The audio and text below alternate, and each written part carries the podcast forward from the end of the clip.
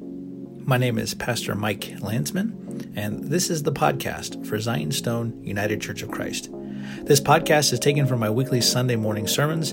I pray that as you listen to them, they will be a blessing to you and strengthen you in your walk with our Lord and Savior Jesus Christ. Here's what we have for today. Let us pray. May the words of my mouth and the meditation of our hearts be acceptable in your sight, O Lord, our strength and our Redeemer. Last week I spoke on the subject of the shape of the Christian life. We looked at how the Christian life is shaped individually, as well as how the Christian life is shaped as a community. We talked about how we form our lives individually and communally according to the pattern of our Lord and Savior Jesus Christ. In the gospel reading from last week, he reminded us to take up our cross and follow him, and we heard St. Paul's instruction to the church in Rome, where he said they were to offer themselves as a living sacrifice to God. Continuing on this theme this morning, we'll be looking at St. Paul's epistle to the Romans again, and we'll be looking at the way that Christians are to act among themselves and with those around them. My sermon title this morning is simply called Genuine Love. I think oftentimes when we read commands in Scripture, we have to remind ourselves of a few things. Because of our Protestant background, our Protestant traditions, we tend to try to divide up the Scriptures arbitrarily in between what's called law and gospel. And briefly speaking, law is the preaching of, or the pronouncement of God's law, I guess, as summarized sort of in the Ten Commandments, right? Don't do this, don't do this. And St. Paul will say in Romans that the purpose of the law is to make us aware of sin, and then we preach the gospel of God's forgiveness in Jesus Christ and how it's a free gift of God's grace to us, justification through Christ and his redeeming blood. And that can be helpful, but sometimes what happens is we make too fine of a distinction between law and gospel, and we try to apply law to any of the instructions that we find in Scripture at all. And that doesn't always fit, and it doesn't always work, particularly when we have texts like we have here in Romans chapter 12, verses 9 to 21, where Paul lays out basically what love is to look like in the Christian community.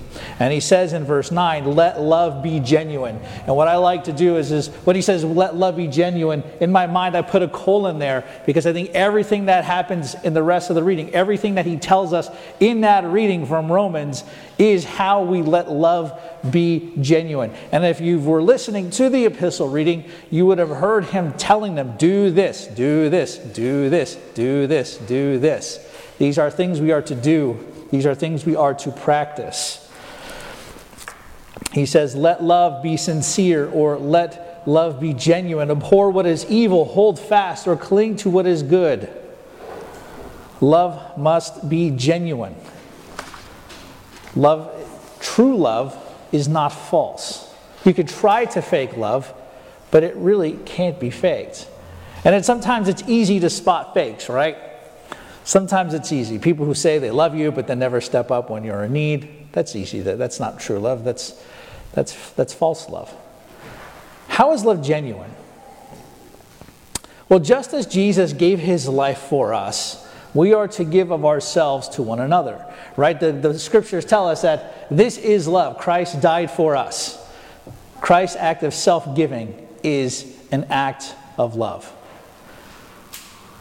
And we touched on this a little bit last week, where Paul talked about using the gifts that God has given us in the community, right? So our life is shaped after Christ's.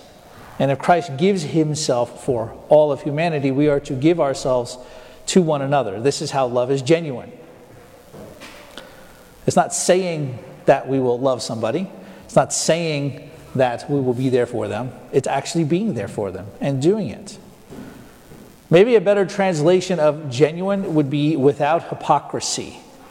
Without hypocrisy, because in Greek that's what that word actually is. Without hypocrisy. Hypocritical love is easy to spot. It's not always easy to spot in the moment, but sometimes it's easy to spot afterwards. Love should be genuine. It should be sincere, not seeking anything in return.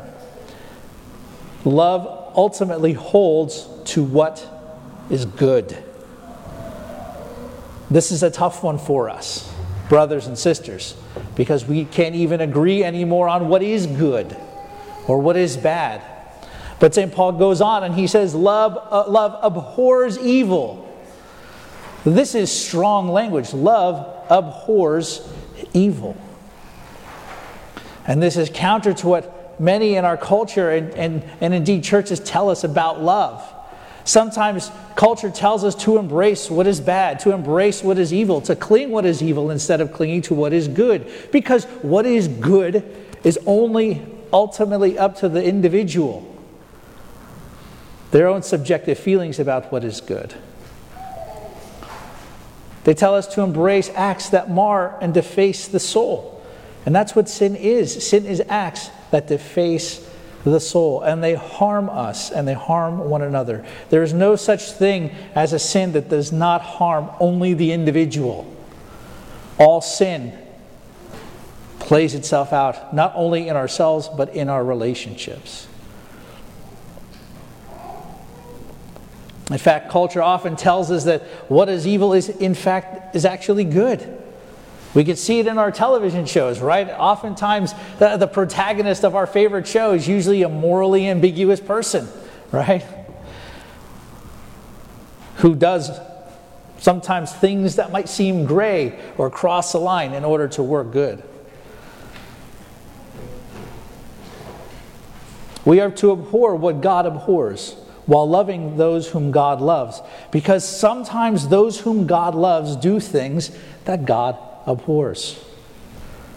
Because God's law is not arbitrary. God's commands are not given out of a sense of, I really want to make sure that they don't have any fun at all or have a terrible life.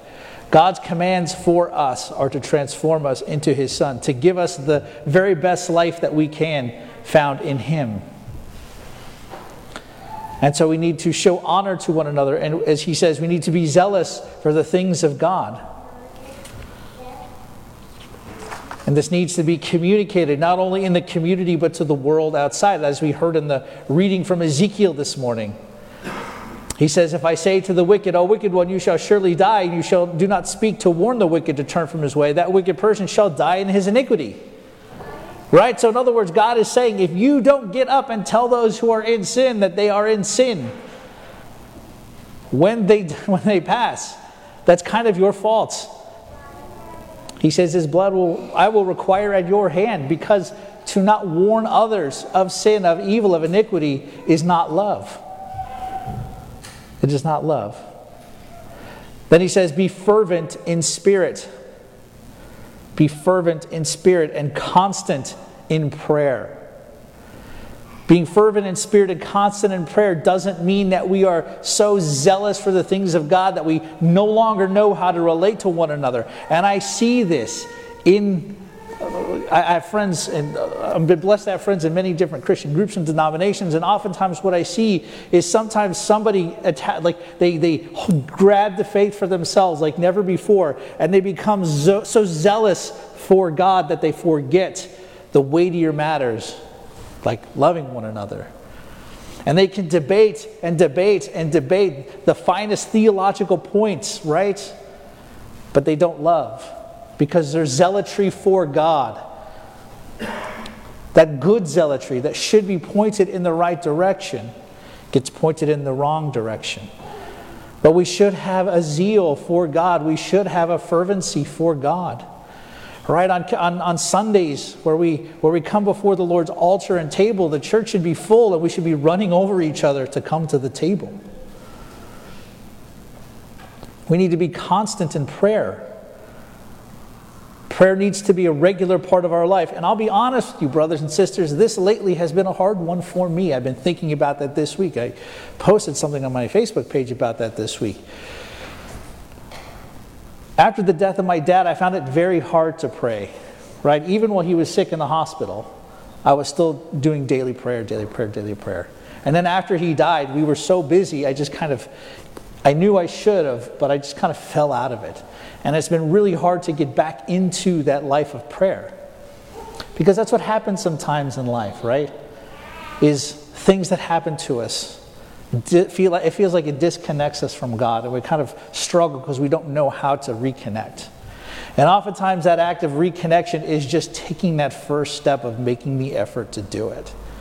And then to make that step and do it again, and then to do it again, and then to do it again. But we are to be constant in prayer. There is no Christian life without prayer, because our personal devotions, our time with God, are something that are life-giving for us. And we're all at different places. Some of us need to start off with the basics, which could just be, Lord, help me. Right? Whenever I do confirmation, I always try to set up the confirmands with a basic prayer rule. The Lord's Prayer and the Apostles' Creed, once in the morning and once at night, right? That's a very, very basic prayer rule. And if you're struggling with your faith and you don't know what to say, you don't have to feel like you have to come up with something. If that's all you can do, then just wake up in the morning and say the Lord's Prayer and the Apostles' Creed. Just start. Just start. Just do something. And then the next day, put your foot, take another step. And then the next day, take another step. Then he talks about generosity expressed through hospitality and contributing to one another. He talks about hospitality, opening our doors to our homes and our lives to others. And in the ancient world, this was a very big deal. Hospitality was a given. If somebody came into your home, they were given your protection. And you would provide for them. You would feed them, and then they would leave. Hospitality is a way that we can show love to one another and to our neighbors. It's not just sharing meals, but it's also sharing times of prayer, and also coming together in times of joy and in times of sadness, contributing to the needs of the people in the church. And usually when somebody in the church needs help, they've been hospitalized or something like that, I generally will ask, do you need anything? How can the church help you? Do you need food? Can we get a casserole train started? Right? Basic, practical things. How can we show that we love you? How can we help you with what you need? And then being aware of what we need or how we can help in the community, which we have been doing with the good works that we do, with Bethlehem Emergency and with Bright Hope and others. I was reminded of this quote by St. Basil the Great. He says, "With your tongue you excuse yourself, but by your own hands you are convicted. For even in silence your hand proclaims your falsehood, sparkling around from the ring on your finger. How many people could one of your fingers release from debt? How many broken down homes could be rebuilt? One box of your clothing would be able to dress the whole shivering populace. But you, unfeeling, dismiss the needy, not fearing the just repayment of the judge. You have not shown mercy. You shall not receive mercy. You've not opened your home. You shall be evicted from the kingdom. You haven't given of your bread. Neither shall you receive eternal life." And the context of Basil's quote here, St. Basil's quote is there was a famine or something happening at the time, and very, very, very wealthy people were not contributing to help alleviate what was going on with the poor. And his point is, you're wearing a ring that if you were to sell it, you could release a family from bondage. Right, the economics of the ancient world were much different, right, than the economics of today. Right, nowadays a ring would not be able to free somebody from poverty, but selling something could help feed somebody or clothe somebody, or maybe clothes that we're not using, right, that are just sitting in our closet. Maybe we can give it to somebody who needs them. Right, we have to develop this mindset of generosity, and so it's easy sometimes for some people, and it's harder sometimes for others, because sometimes it's hard to let go of things. But oftentimes for the good of another, we need to do that. And you might not have a ton of money, and you might not be able to give a ton of money to somebody in need, but you might be able to give a meal. You might be able to give a coat. You might be able to give of your time. This is how we live in harmony. He says here in the chapter, live in harmony. And he talks about blessing those who curse you, and blessing those who persecute you. And we ask ourselves, well, why? Because even on the cross, Jesus himself says to those who are killing him, "Forgive them, Father, for they do not know what they do." Because, brothers and sisters, blessing those who curse us and blessing those who persecute us, those are the same people that through the power of your example, through the power of your witness, by not returning evil for evil, those are the same people who will fill the seat next to you. Those are the same people who Christ loves and gave himself for. And St. Paul warns against the dangers of pride, of being haughty, because pride keeps us from accurate self-reflection and examination of our hearts. We are not to think of ourselves better than anybody else, that these other people are below us or we're above somebody. Because what happens is when we do that, well, I'm better than you or you're better than that person, we create structures that don't need to be there.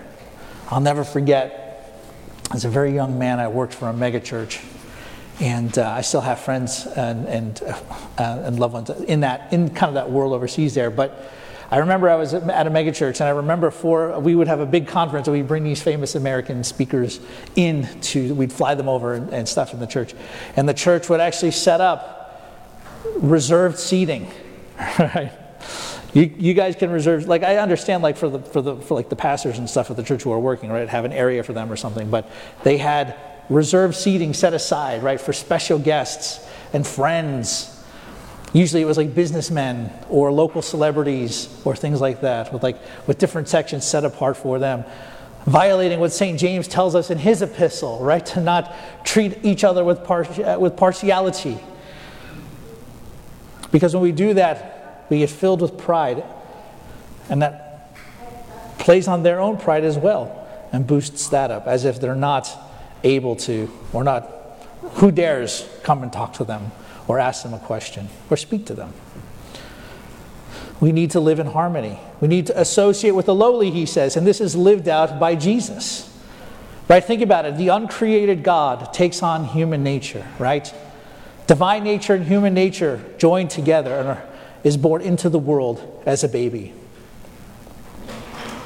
Jesus associates with the lowly by becoming human and being born of the Blessed Virgin. This is the ultimate act of associating with the lowly. And this keeps us focused on who we are to serve. If the God who created all things is born as one of us, then it can help focus us on who we are to serve. And then St. Paul says, do not repay evil for evil, but overcome evil with good. And then he says, as far as it depends on you, live peaceably with all. Live peaceably with all. In other words, it is the responsibility of the Christian to try to live at peace with everyone. That doesn't mean an absence of conflict. But what it does mean that if there is conflict, it's not conflict that we initiate.